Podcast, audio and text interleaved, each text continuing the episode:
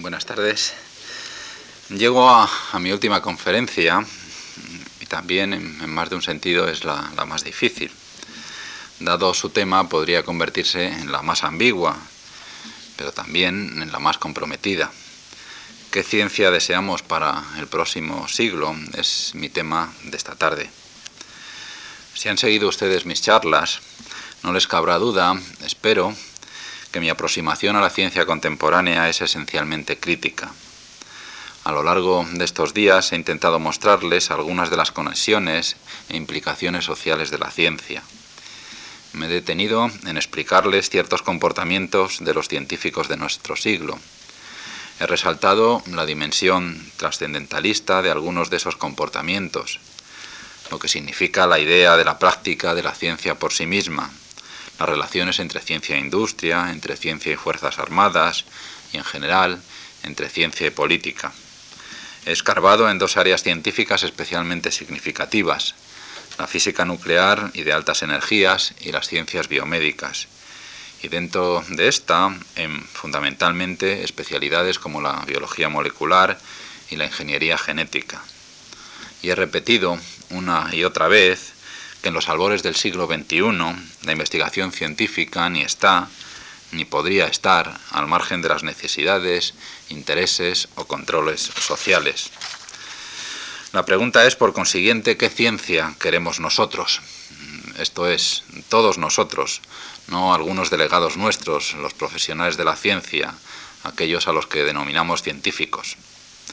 Soy consciente, por supuesto, de que tal enfoque plantea problemas importantes. El primero de ellos es el relativo a nuestra propia capacidad de discernimiento. Es evidente que la información sobre los conocimientos científicos que poseemos no está aún demasiado extendida en nuestras sociedades. Esta situación obliga a aumentar nuestros esfuerzos educativos en este dominio. Somos capaces de lanzar ambiciosos y costosos programas informativos y educativos sobre temas como los accidentes en carreteras, el SIDA, la bebida, el significado e historia, historia de la transición democrática en nuestro país o, o la Segunda Guerra Mundial, lo que se decide en elecciones locales o generales, o los 100 años de la historia del cine. Pero parece que no somos capaces o no consideramos suficientemente importante generar programas comparables relativos a los contenidos y posibilidades que nos ofrece o los problemas que lleva asociada la ciencia, un conjunto de conocimientos y métodos que no son menos relevantes para nuestras vidas que la bebida, las características de nuestros regímenes políticos, el cine o incluso el SIDA. En otras palabras, la ignorancia social en este tema científico no es inevitable y por consiguiente no constituye una excusa para no aceptar plantearnos la pregunta de qué ciencia queremos. Y en cualquier caso, tampoco es cierto que el número de personas informadas o que por otras razones son capaces de intervenir en discusiones y toma de decisiones acerca de hacia dónde debe dirigirse la investigación científica sea nula o insignificante. Pero aunque el nivel medio de conocimientos científicos de, de los ciudadanos, de los legos, aumente, nunca obviamente llegará a ser comparable con el que poseen los científicos. Si el argumento fuese debe decidir quién sabe más. Entonces serían los especialistas los jueces últimos. Déjenme, decirlo muy claramente. Mi posición es que en el momento histórico en que vivimos esto no debe ser así. La sociedad tiene el derecho, más aún la obligación, de decidir, por un lado, qué tipo de disciplinas o cuestiones científicas desea favorecer, y por otro, el plantearse y de nuevo decidir si desea imponer algún tipo de control o límite a algunas investigaciones científicas. Tampoco pienso que este tipo de intervención debería encontrar, en principio, en principio hay que subrayarlo, objeciones fundamentales por parte de los científicos. Como siempre es útil recordar a los viejos maestros del pasado, aquellos que denominamos clásicos y cuyos escritos constituyen un pozo de sentido común y sabiduría que nos ilumina y acompaña en nuestras horas más oscuras, en las que la incertidumbre, incertidumbre se apodera de nuestro espíritu, Yo quiero en este punto recuperar unas frases de Francis Bacon, aquel político y filósofo inglés, filósofo natural, inglés de los siglos XVI y XVII, que tanto nos enseñó sobre la estructura y significado del saber científico. En su Novum Organum, esto es, la Gran Restauración de 1620, Bacon nos hablaba sobre el propósito último de la ciencia. Queremos advertir, decía, a todos los hombres que piensen en el verdadero fin de la ciencia y no la busquen por el placer del alma, o por amor a la disputa, o para menospreciar a los demás, o por el propio interés, o por fama o poder personal, u otros fines inferiores de este tipo, sino que, con vistas al beneficio y necesidades de la vida, y que la cultiven y perfeccionen en espíritu de caridad.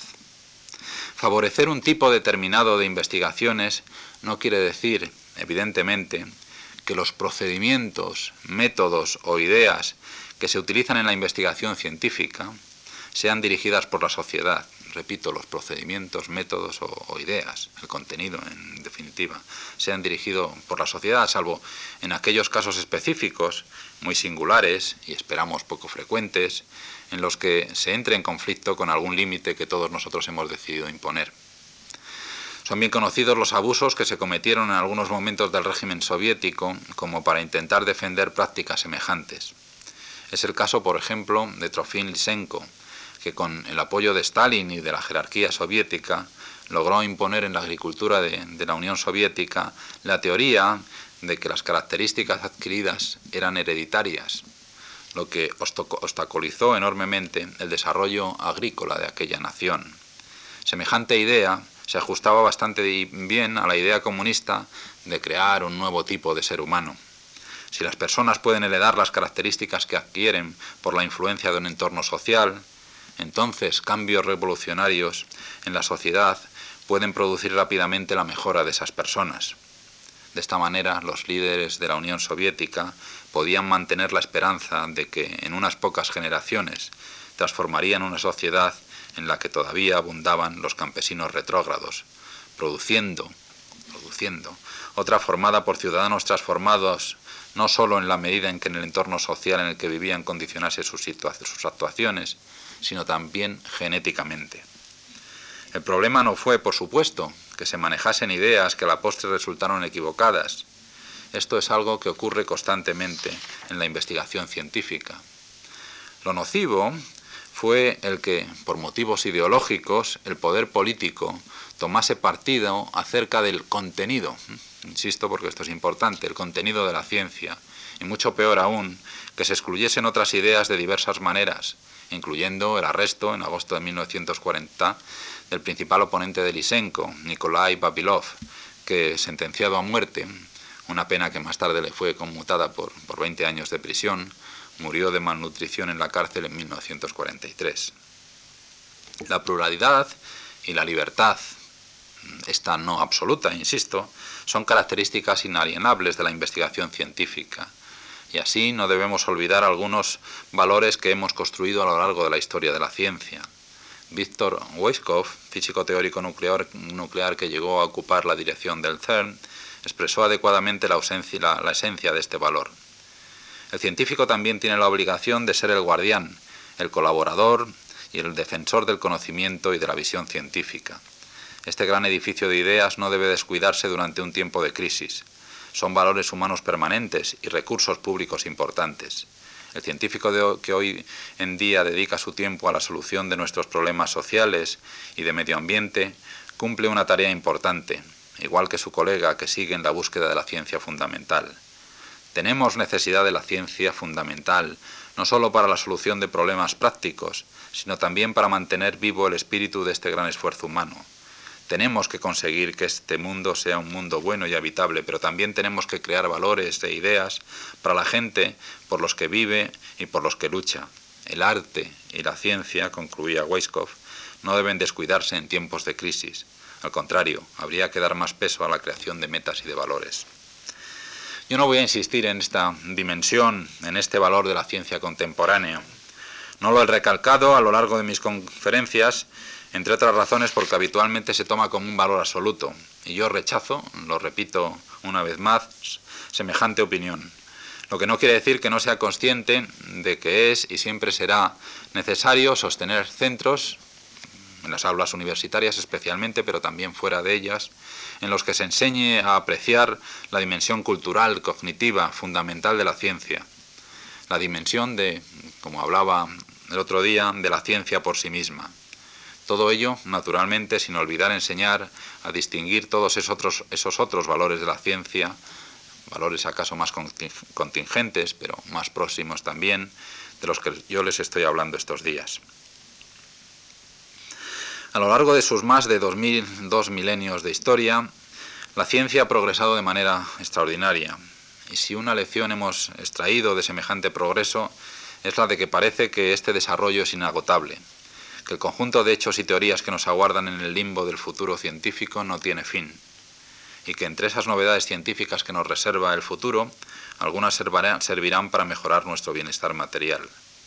La historia de la ciencia parece asimismo, procede la, la historia, parece apoyar la idea de que no es posible en general prever de dónde vendrán los descubrimientos científicos que darán origen a aplicaciones beneficiosas para la humanidad.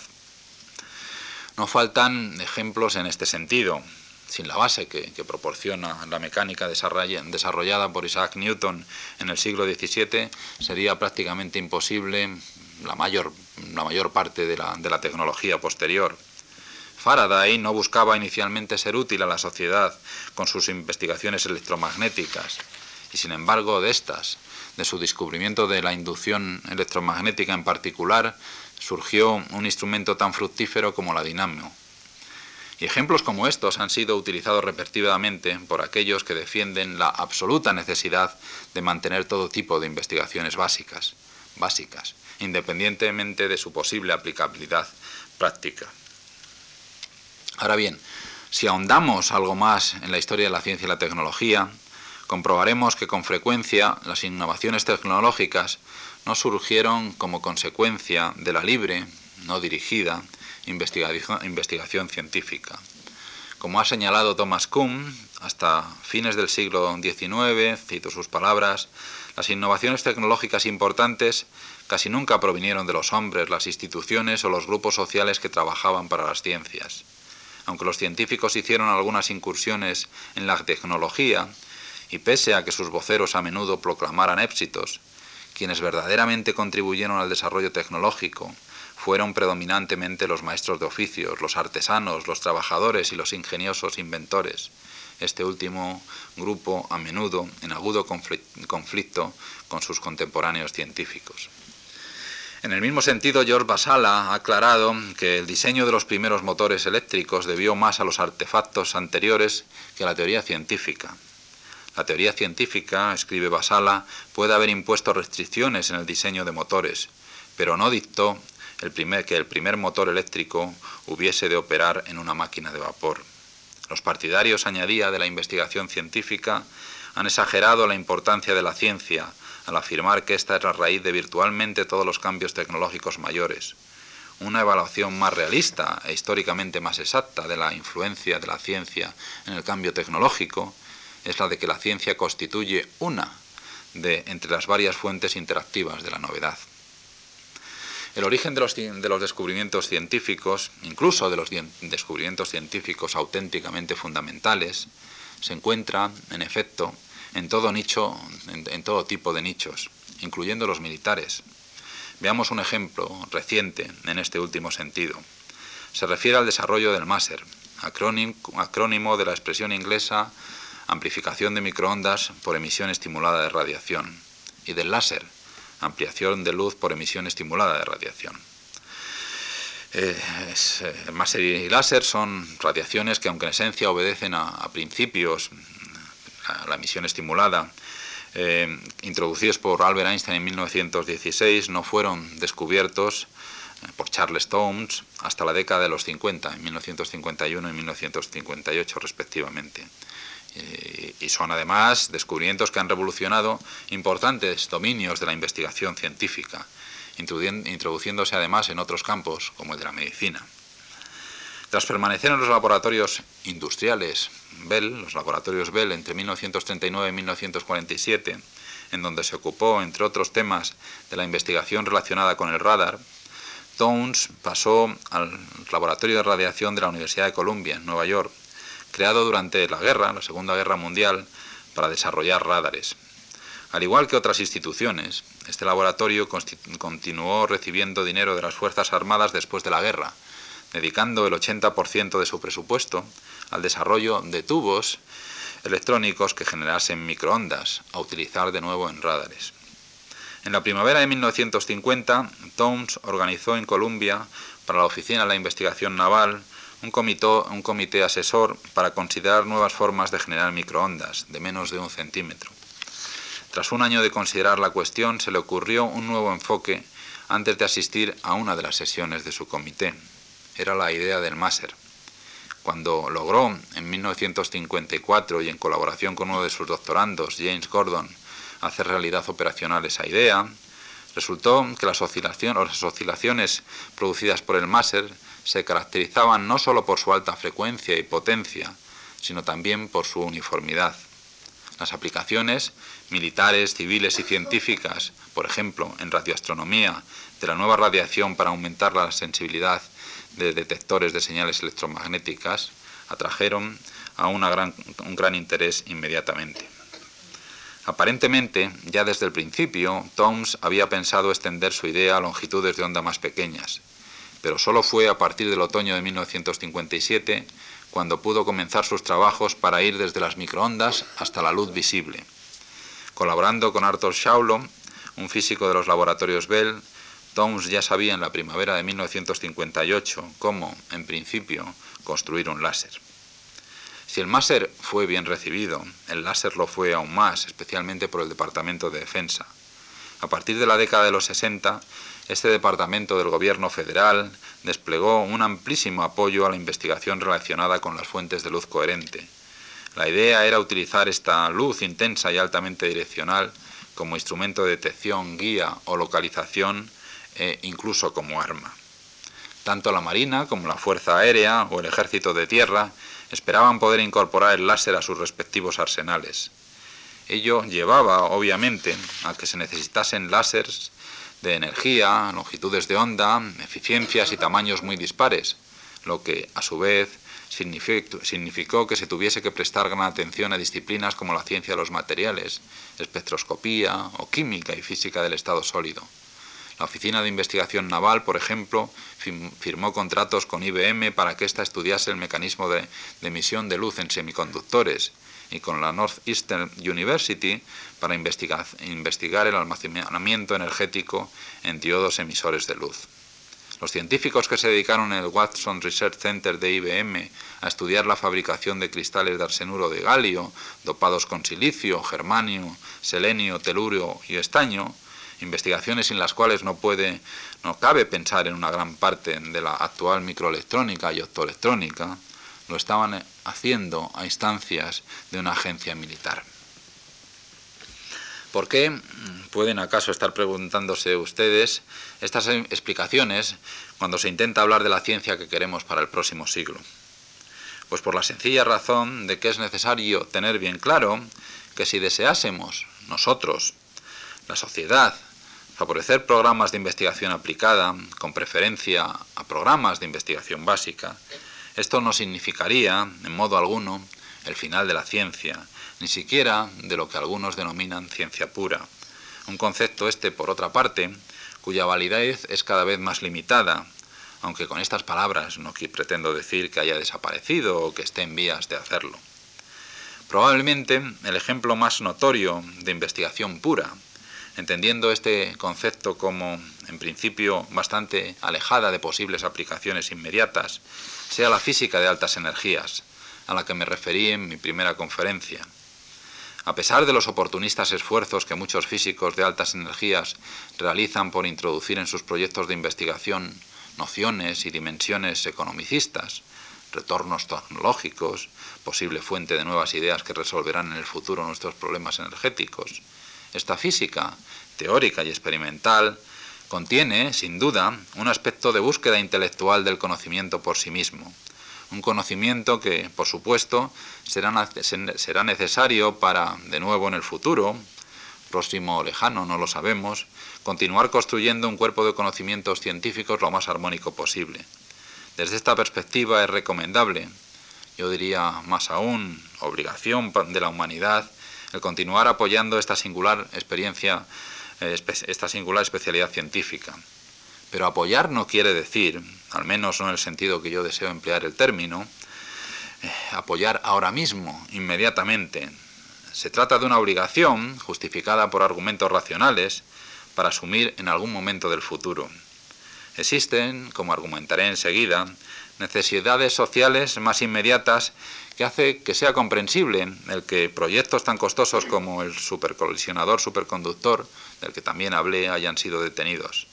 Desgraciadamente todavía no hemos llegado a un estadio de la evolución intelectual humana en la que no empleamos recursos económicos importantísimos en actividades que se podría argumentar, y de hecho así lo hacen muchos eh, físicos de altas energías, en actividades, digo, que se podría argumentar son espúreas, menos importantes desde cualquier punto de vista que favorecer el desarrollo, el avance del conocimiento científico básico. Por otra parte, desde el punto de vista de un desarrollo armónico de la ciencia, tampoco es injustificable defender la idea de que, al fin y al cabo, una moratoria, relativa únicamente, ya que todavía existen eh, problemas muy importantes a resolver y que es, de justicia que, se esfuerce, que se intenten resolver sin necesidad de recurrir a, los superaceleradores. Eh, una moratoria, eh, una moratoria digo en la muy altamente desarrollada física de altas energías. Esto es algo que no es, no es un hecho tan dramático como a veces se nos presenta. La última década ha sido, ha sido pródiga en mostrar las posibilidades de novedades que existen en otras ramas de la, de la física por no hablar naturalmente de las ciencias biomédicas. Vivimos en una época crucial. Probablemente muchos antes que nosotros, en otros momentos de, la historia de la humanidad, consideraron tener buenos motivos para pensar que, que vivían ellos también en una época crucial. Pero en algunos aspectos importantes, los seres humanos de finales del siglo XX nos encontramos en una situación claramente singular frente a otros momentos del pasado. Debido al desarrollo industrial, económico, médico, poblacional, científico y tecnológico, hemos puesto a nuestro hábitat, a ese planeta verde que llamamos Tierra, en una situación delicada. En efecto, entre los grandes problemas que afectan a la humanidad se encuentran los medioambientales, problemas posibles o confirmados como el efecto invernadero, la impurificación de la atmósfera y de las aguas por los contaminantes industriales, la lluvia ácida, los vertidos de petróleo en mares y océanos, los aparentes cambios climáticos, los agujeros en la capa de ozono, la expansión gradual de la desertización, el derretimiento de los casquetes polares o la desaparición de las selvas tropicales. Se estima que las especies están desapareciendo al ritmo de aproximadamente cuatro cada hora, la mayoría pequeñas plantas e insectos que viven en las selvas tropicales que sucumben al fuego, al hacha o a los bulldozers. Un ritmo varias veces, varias veces, miles de veces mayor que el que se produce de manera natural. El Banco Mundial ha calculado que la pérdida de aves y mamíferos se ha triplicado en los últimos 200 años, siendo en la, actualidad 50 veces mayor que el que tiene lugar espontáneamente. Se calcula que en el año 2000 el número de especies que desaparecerán anualmente habrá alcanzado el de las 50.000. Estamos transformando ecosistemas terrestres en monocultivos agrícolas, creando inmensos hábitats de cemento, acero, plástico y cristal desprovistos prácticamente de biodiversidad, debido a que no sean los 5.700 millones de seres humanos que pueblan la Tierra. Se, estiman se estima para que eh, aprecien ustedes las diferencias que hace 10.000 años, en los albores de la agricultura, solo había 5 millones de personas en la Tierra, 250 millones en la época del nacimiento de Cristo. Una situación es esta, peligrosa cuando menos. Si tenemos que al fin, en cuenta que al fin y al cabo hemos llegado, los seres humanos, a ser lo que somos, apoyados por una, naturaleza esencialmente plural, si desapareciéramos hoy mismo, el medio ambiente natural terminaría volviendo al fértil equilibrio que existía antes de la explosión demográfica humana. Solamente alrededor de una docena de especies, entre ellas el piojo y un ácaro que vive en las glándulas grasosas de nuestras frentes, dependen de nosotros por completo. Otras especies son más importantes, ecológicamente hablando. Si, por ejemplo, desaparecieran las hormigas, decenas de miles de otras plantas y animales mm, y especies animales peligrarían, simplificando y debilitando sus respectivos ecosistemas. Nuestras actividades agrícolas e industriales están envenenando ríos y lagos, ya incluso los océanos, una de las últimas reservas de vida del planeta. Somos, asimismo, responsables del calentamiento global de la atmósfera, al igual que de los agujeros de la capa de ozono, producidos por reacciones químicas entre el ozono y los gases fluorocarbonados, tales como el freón, en el que tanto nos basamos para enfriar nuestras casas, oficinas y coches durante los cada vez más cálidos meses de verano. La falta de protección del ozono no significa o no significará únicamente aumento en aumentos en la incidencia del cáncer de piel, la reducción de la ozonosfera tendrá graves consecuencias ecológicas. La energía de la radiación ultravioleta, que podrá penetrar en la, atmósfera mucho más fácilmente, tendrá efectos destructivos sobre las hojas de las plantas, el, el plancton oceánico, al igual que en los sistemas inmunológicos de muchos mamíferos. Incluso puede llegar a cegar a numerosos animales terrestres. Si los casquetes polares se funden bajo un invernadero global, la mayoría de nuestras mayores ciudades, construidas al nivel del mar como puertos o embarcaderos, quedarán inundadas y la alteración de las pautas agrícolas desembocará en el desarraigo de poblaciones enteras. Eso sí, la Tierra, insisto, no sucumbirá. Nos asusta el calentamiento global, pero incluso el modelo teórico más extremado prevé un planeta bastante más frío que muchas épocas felices y prósperas del pasado prehumano. Podemos, con toda seguridad, destruirnos a nosotros mismos y llevarnos por delante a muchas otras especies, pero a, duras penas haríamos mella en la diversidad bacteriana. Y sin duda tampoco eliminaríamos a los muchos millones de especies de insectos o, otras em, o plantas. A escalas de tiempos geológicos, ha escrito el biólogo evolutivo, paleontólogo y divulgador científico Stephen Jay Gould, nuestro planeta sabrá cuidar de sí mismo y dejará que los milenios borren el rastro de cualquier exceso que hayamos cometido. A veces estas ideas son manejadas indirectamente por aquellos que argumentan que la naturaleza sabrá cuidar de sí misma. Es esta una mala interpretación de las enseñanzas de la biología evolutiva contemporánea. Es cierto que no, suponemos ninguna amenaza a escala geológica, pero por otra parte, tal variedad de tiempo tampoco nos afecta. Nuestros intereses legítimamente provincianos se centran en nuestra propia vida, cito de nuevo a Gould, en la felicidad y prosperidad de nuestros hijos, en el sufrimiento de nuestros semejantes. El planeta va a recuperarse de un holocausto nuclear, pero miles de millones de nosotros morirán o quedarán tullidos y nuestras culturas perecerán. ¿Qué puede hacer la, la ciencia del siglo XXI ante semejante situación? ¿Cómo puede ayudar a que nuestro planeta sufra menos? Una forma en que la ciencia puede colaborar es poniendo sus recursos para controlar constantemente el estado del planeta. Entre los proyectos que la NASA ha preparado figuraba uno, todavía no llevado a la práctica y seguramente no, será llevado a la práctica, que se denominó Programa de Habilitabilidad Global. La idea era la de, recurriendo fundamentalmente a la ciencia y tecnología espaciales, vigilar permanentemente lo que se podría considerar como la anatomía, fisiología y patología de la Tierra. Y existen instrumentos que pueden realizar medidas precisas de las concentraciones de muchas sustancias en los océanos, por ejemplo. Datos que nos podrían ayudar, a su vez, a deducir la densidad de vida que existe en ellos. Podemos también determinar con exactitud desde el espacio la distribución de bosques, granjas, desiertos, poblaciones, los elementos químicos que existen en las capas superiores e inferiores de la atmósfera, o los movimientos de los bloques de hielo en los, en los casquetes polares. Podríamos, en definitiva, controlar el planeta, identificar las primeras señales de los problemas ecológicos. El proyecto de habilitabilidad de habilitabilidad global debería ser, obviamente, un esfuerzo internacional. Sería gran ciencia y gran tecnología, de naturaleza eminentemente interdisciplinar, Deberían colaborar, obviamente, científicos de diferentes especialidades. Y debería diseñarse teniendo en cuenta que cabría esperar de él resultados solo a largo plazo. La propia naturaleza interdisciplinar del proyecto nos obligaría a desarrollar nuevos métodos de análisis, incluso esquemas conceptuales y teóricos, al igual que mecanismos de intercambio y manejo de datos.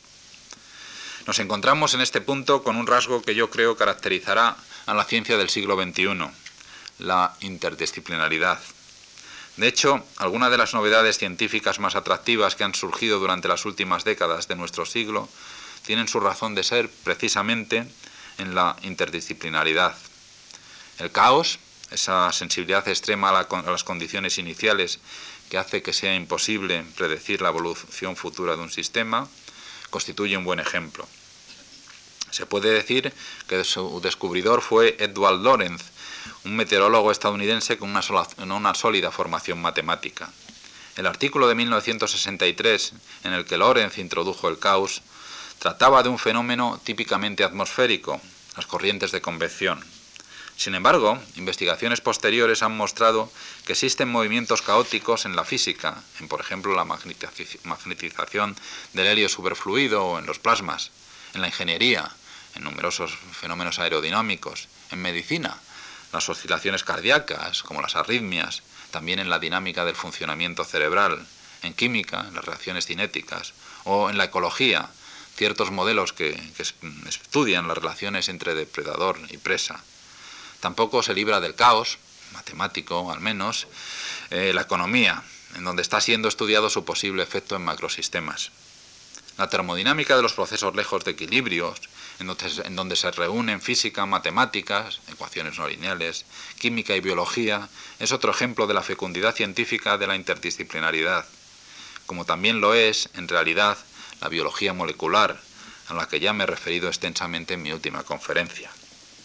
Existen, en definitiva, multitud de fenómenos naturales con los que convivimos de manera pacífica, científicamente apacible, esto es, sin plantearnos seriamente el problema de su explicación científica, que podrían ser abordados desde la interdisciplinaridad y de los que acaso derivaríamos consecuencias inesperadas. Volviendo al proyecto de habilitabilidad global, tenemos que, en cierto sentido, recuerda aspectos que comenté también en mi última conferencia del proyecto Genoma Humano. Ahora bien, si este programa, el, del genoma humano, ya está en marcha, ¿por qué no uno que tenga como protagonista al soporte y entorno sin los cuales no sería posible nuestra existencia? Nuestra resistencia fundamentalmente eh, fundamentada en instituciones y modos asociativos que se pueden considerar, considerar obsoletos. Nuestra resistencia, digo, a relacionarnos con especialistas de otras disciplinas, la interdisciplinaridad que acabo de mencionar, es una de las razones. Pero en mi opinión, el motivo más importante por el que no existe un proyecto como de habitabilidad global es de índole económica y política. Los beneficios que se derivarían de un proyecto como este aparecerían, como he dicho también antes, muy a largo plazo, no en los próximos años, sino en el mejor de los casos, en las próximas décadas. Y este tipo de horizontes no parece ser especialmente atractivo para el poder, político, al que urge, o le urgimos, para aceptar nuestra responsabilidad, al que urge o le urgimos, resultados mucho más próximos. En el caso del proyecto Genoma Humano no se dan estas circunstancias. En particular, como mencioné el martes pasado, existen incentivos económicos para que tanto instancias públicas como privadas se arriesguen a financiar este tipo de investigaciones. De nuevo nos encontramos con el, parece, eterno problema, o mejor, con la inevitable realidad, una realidad de la que, no lo olvidemos, todos somos responsables en los sistemas democráticos, los condicionamientos que impone el poder político y social al desarrollo científico.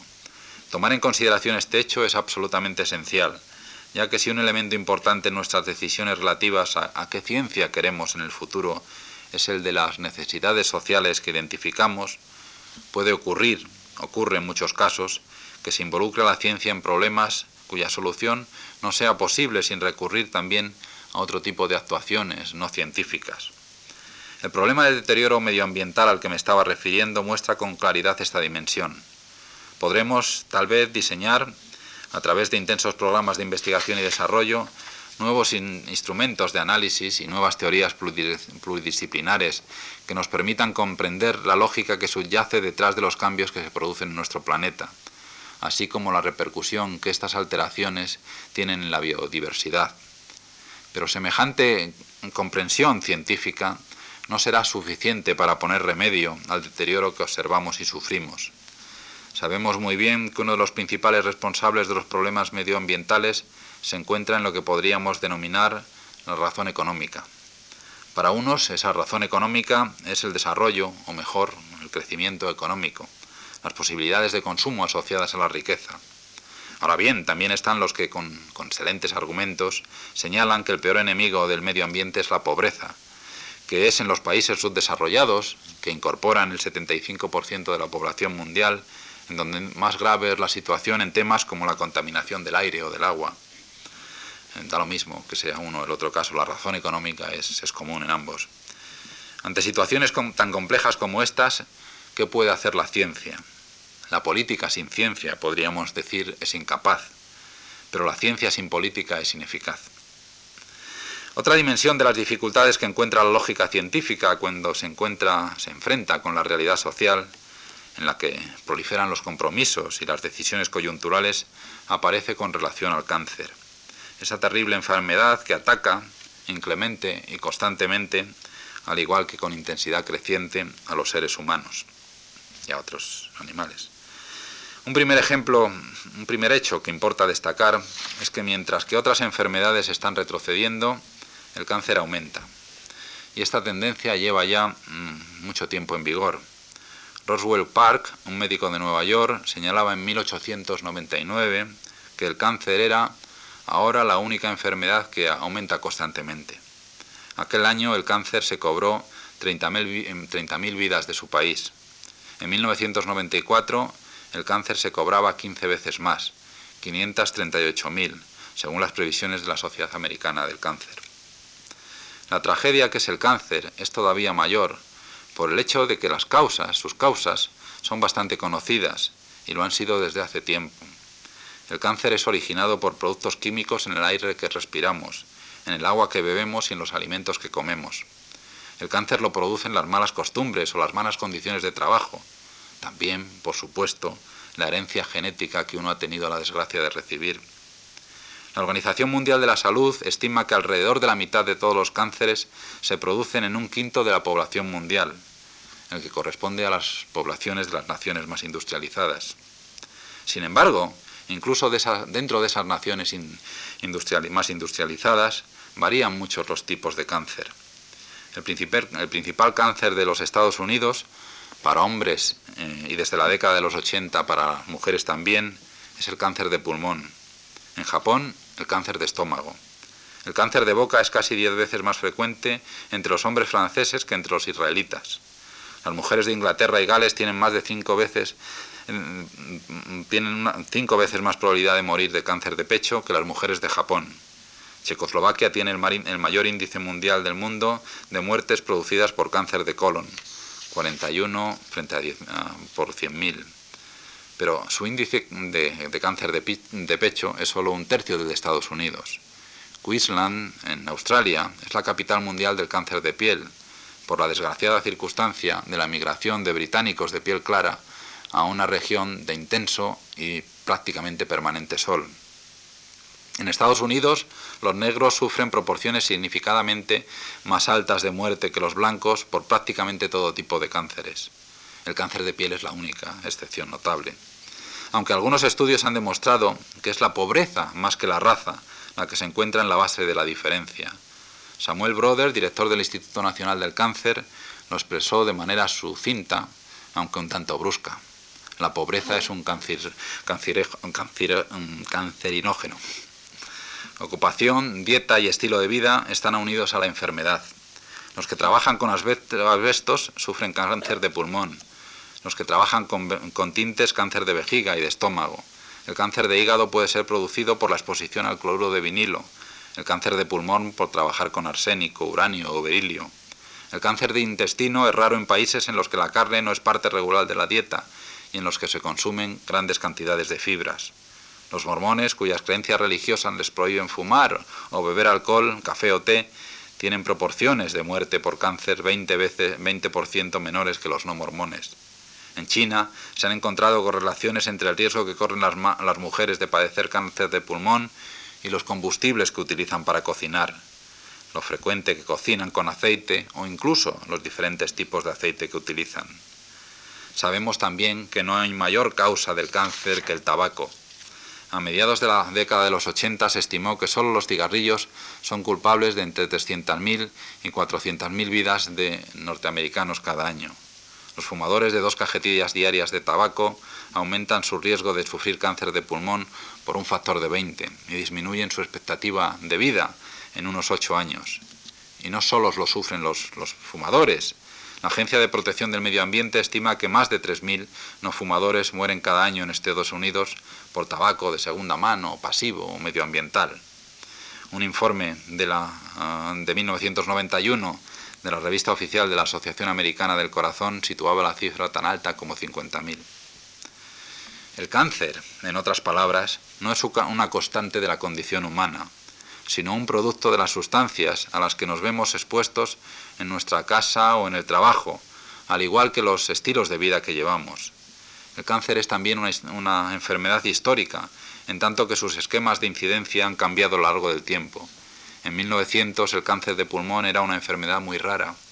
Hoy es la segunda causa de muerte en las naciones industrializadas.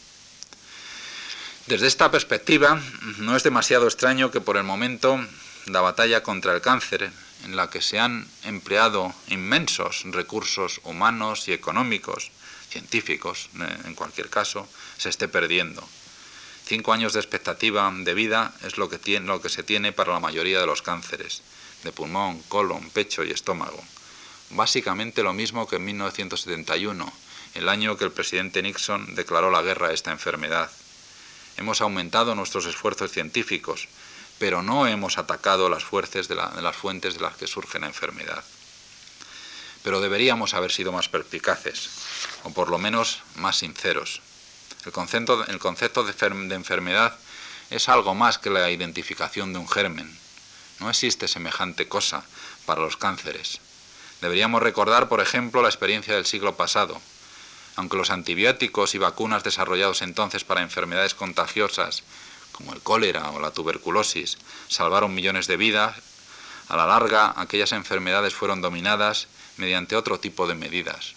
Mejor alimentación, menos horas de trabajo y sobre todo mejores condiciones de vida, en particular de salubridad. Koch probablemente salvó menos vidas de víctimas del cólera que activistas como John Snow, que eliminó el mango de la bomba de agua pública de Broad Street en Londres en 1854, con lo que redujo dramáticamente la epidemia de cólera que asolaba a la ciudad. La prevención, en lugar de la cura, es el, el mejor remedio para muchos trastornos, para el cáncer, por ejemplo. Y sin embargo, una gran parte de la investigación se ha centrado en perfeccionar métodos de tratamiento, como la radioterapia, la quimioterapia o la cirugía, o en comprender los mecanismos biológicos implicados en la carcigenosis. En 1995, la base de datos, es decir, en este año, la base de datos referente a ensayos clínicos del Instituto Nacional del Cáncer estadounidense mostraba 173 ensayos de tratamientos activos contra el cáncer de pecho, comparado con solamente 8 centrados en prevención. Para otros cánceres la proporción es todavía más llamativa.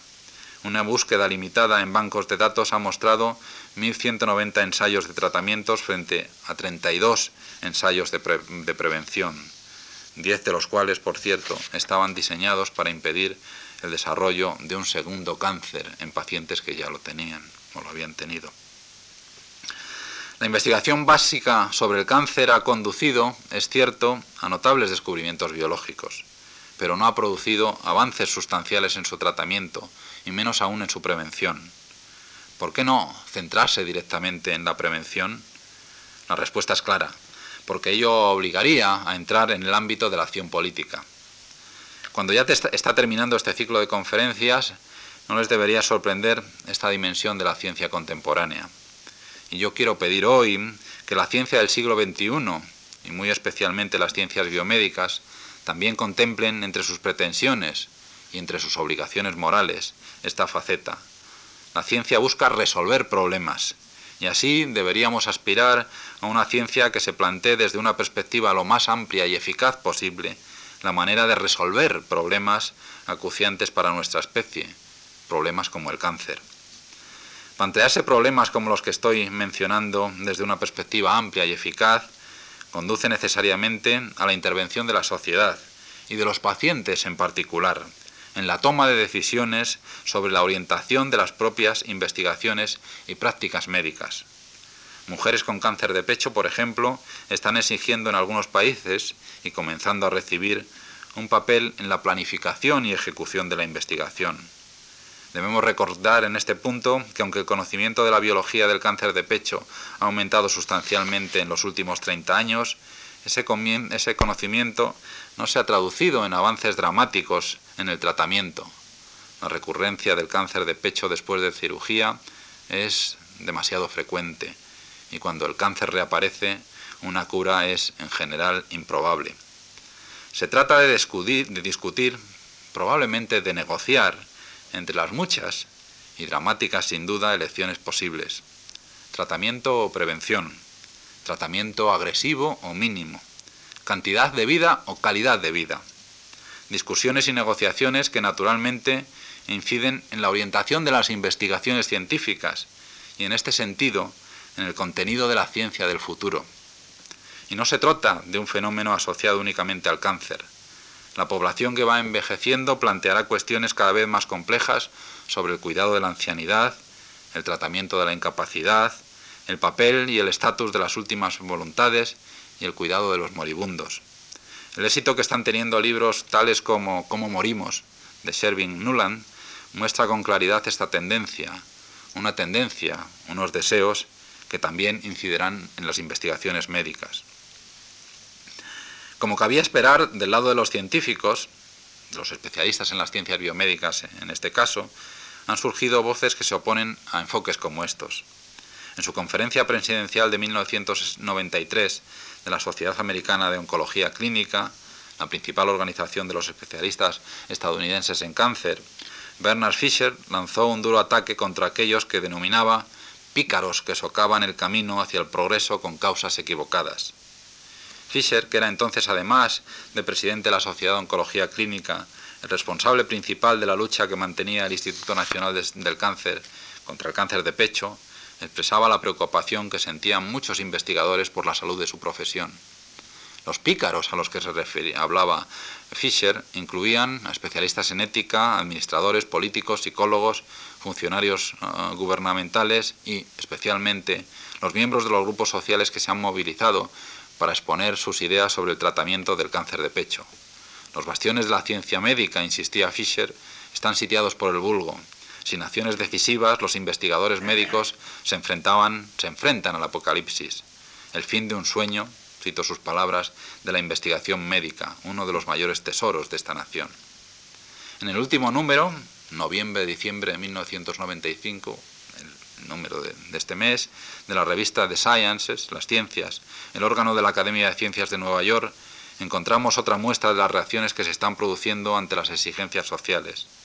Se trata de una breve nota titulada Democracia en la Medicina, preparada como respuesta a un artículo publicado unos meses antes en la misma revista. Es tan breve y transparente que merece la pena citarla en su totalidad. En su reseña titulada Nuestros cuerpos, nuestra ciencia, comienza el autor, Charles Baker sugiere que la investigación sobre el cáncer de pecho se beneficiaría mucho de una actitud más democrática que estimulase sugerencias y guías procedentes de la comunidad del cáncer de pecho, probablemente de, mujeres que padecen o tienen grandes eh, probabilidades de padecer esta enfermedad. Ciertamente nadie dice que los científicos son infalibles, pero ¿cómo llega uno a la premisa de que sufrir de una enfermedad imparte alguna sabiduría mágica referente a la investigación médica? Hacer que la democracia funcione es suficientemente duro. Hacer, tratar de hacer que funcione también en la ciencia sería desastroso. No pretendo ni mucho menos argumentar que la ciencia sea una actividad democrática en el sentido de que se someta a una votación, a votaciones, qué resultados deben ser aceptados y cuáles no, o en la que tenga el mismo peso la voz de un científico eminente que la de otro de segunda categoría. En este sentido, la ciencia no es, ni creo que debe ser, deba ser democrática. Pero no estamos hablando de eso. No estamos hablando sobre, las sobre si las investigaciones relativas a la terapia del cáncer se han desarrollado profesionalmente o no. Salvo desviaciones, es de suponer que sí han procedido rigurosamente, de acuerdo con el código científico. De lo que estamos hablando es de a qué tipo de investigaciones deberíamos dar preferencia, en opinión de la sociedad, o al menos de los sectores de la sociedad más afectados. Los ejemplos que le he presentado, la preferencia del tratamiento frente a la prevención en particular, que por supuesto son específicos de un dominio concreto del muy extenso y variado mundo de la ciencia, aunque está por ver si no aparecen en otros metodológicamente similares, similares en muchas otras áreas, apoyan firmemente la idea de que los científicos no son ya tan fiables a la hora de contemplar sus disciplinas desde perspectivas más amplias. Y en última instancia, si es necesario recurrir a eso, tenemos derecho, si ese, fuese nuestro gusto, a reclamar que fondos públicos den preferencia a investigaciones de un cierto tipo. Tenemos derecho a elegir cómo deseamos encararnos con las enfermedades. Las decisiones a tomar, decisiones que obligan a considerar cuidadosamente qué sociedad y qué medicina queremos, no pertenecen al ámbito de los hechos científicos precisos, sino al de la dudosa indagación moral. No están, por tanto, reservadas solo a los profesionales de la medicina, sino que también implican a las personas de la calle, a nuestros representantes políticos, a los filósofos, quizá a los abogados, no es extraño que todavía existan quienes se opongan a esta nueva manera de ver las cosas, de ver la ciencia, de aproximarnos al futuro. Pero, como ha recalcado Ian Kennedy, estos son, cito sus palabras, en gran medida francotiradores. Los desarrollos médicos, dicen, no pertenecen al mundo de los valores y la consecución del conocimiento es un bien esencial y eterno. Nunca habríamos tenido la aspirina, afirman, si hubiera que legalizarlas ahora. La innovación detendría su camino, véase el tiempo perdido debatiendo asuntos tales como la investigación embrionaria, la utilización de tejidos fetales para trasplantes o declarando una moratoria sobre ingeniería genética. Pero son, continúa Kennedy, repito, francotiradores. Los días de los incondicionales están contados. La realidad actual es que las predicciones relativas a cómo enfrentarnos a los dilemas médicos de vanguardia dependen del modo de proceder o del significado del análisis empleado. El modo apropiado y válido es aquel que reconoce que lo que encaramos en el futuro depende del valor de las elecciones que hacemos hoy. Vemos pues que, las ciencias biomédicas nos están enfrentando a una forma nueva de relacionarnos con la ciencia, de plantearnos cuál debe ser el futuro de esa maravillosa habilidad de la especie humana, que es la capacidad de hacer ciencia y producir ciencia. Una especie humana, por cierto, que se encuentra ella misma en el inicio de una nueva era en lo que a su relación con otras facetas de las ciencias biomédicas se refiere. La biología molecular, la biología, ingeniería genéticas, avanzan de tal forma que es más que posible que pronto acumulen suficiente conocimiento concerniente a las bases genéticas de la conducta social como para producir técnicas para alterar no solo genes, sino complejos de genes. Entonces tendremos los instrumentos para producir cambios evolutivos programados en nuestra propia naturaleza. Esto es diferente a lo que hablaba el otro día, identificar en, un gen, en, la estructura de los genes algo para aliviar o para identificar enfermedades. Ahora se trata de complejos de genes. Confrontados con semejante dominio sobre nuestro propio futuro, ¿qué elegiremos? ¿Permaneceremos como estamos o nos tentará la idea de ser no solo más fuertes, más resistentes a las enfermedades, a la muerte incluso, sino también la de conseguir una inteligencia y creatividad superiores, acompañadas tal vez por una mayor o menor capacidad para respuestas emocionales?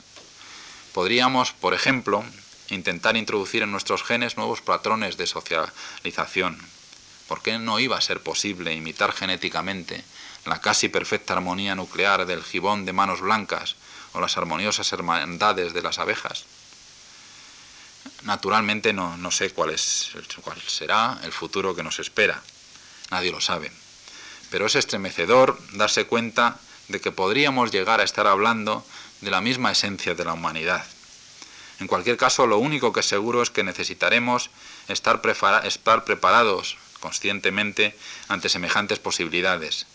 Si realmente no hay nada en la ciencia o nuestra propia naturaleza que evite que sea posible llegar a efectuar cambios semejantes, necesitaremos estar alertas e informados para intentar, intentar no perder el control de nuestro propio destino. No hay que olvidar que el albedrío biológico, moral y ético es atributo de las personas, no de la ciencia ni del método científico. Y no deberíamos alarmarnos ante la posibilidad de que todo esto pueda significar imponer, una vez más la misma idea, límites a la investigación científica o el discriminar en ocasiones unas ciencias en favor de otras. La ciencia, la investigación científica, no es un fin en sí misma, y el controlarla o dirigirla, a sabiendas de que cometeremos errores en tal, en tal empresa, no significa renunciar a ella. Llego al final, mm, al término de, esta, de este breve, pero creo que intenso recorrido por algunos aspectos de la ciencia contemporánea, aquellos aspectos que considero más próximos, más relevantes a nuestra existencia, de los seres humanos. Este ha sido mi, diría yo, criterio de demarcación, elegir los, aquellos aspectos más relevantes a los seres humanos. Todos sabemos que terminar no es fácil, así que permítanme que, para poner yo mi punto final, recurra otra vez a Francis Bacon, aunque ahora a otro de sus libros, El avance del saber, a las últimas líneas de esta obra suya, con las que él mismo se despedía de sus lectores. De este modo he compuesto, decía Bacon, por así decirlo, una pequeña esfera del mundo intelectual, con tanta veracidad y fidelidad como me ha sido posible. Si en algún punto me he apartado de lo comúnmente establecido, ha sido con intención de enmienda y progreso, no de cambio y diferencia. Muchas gracias.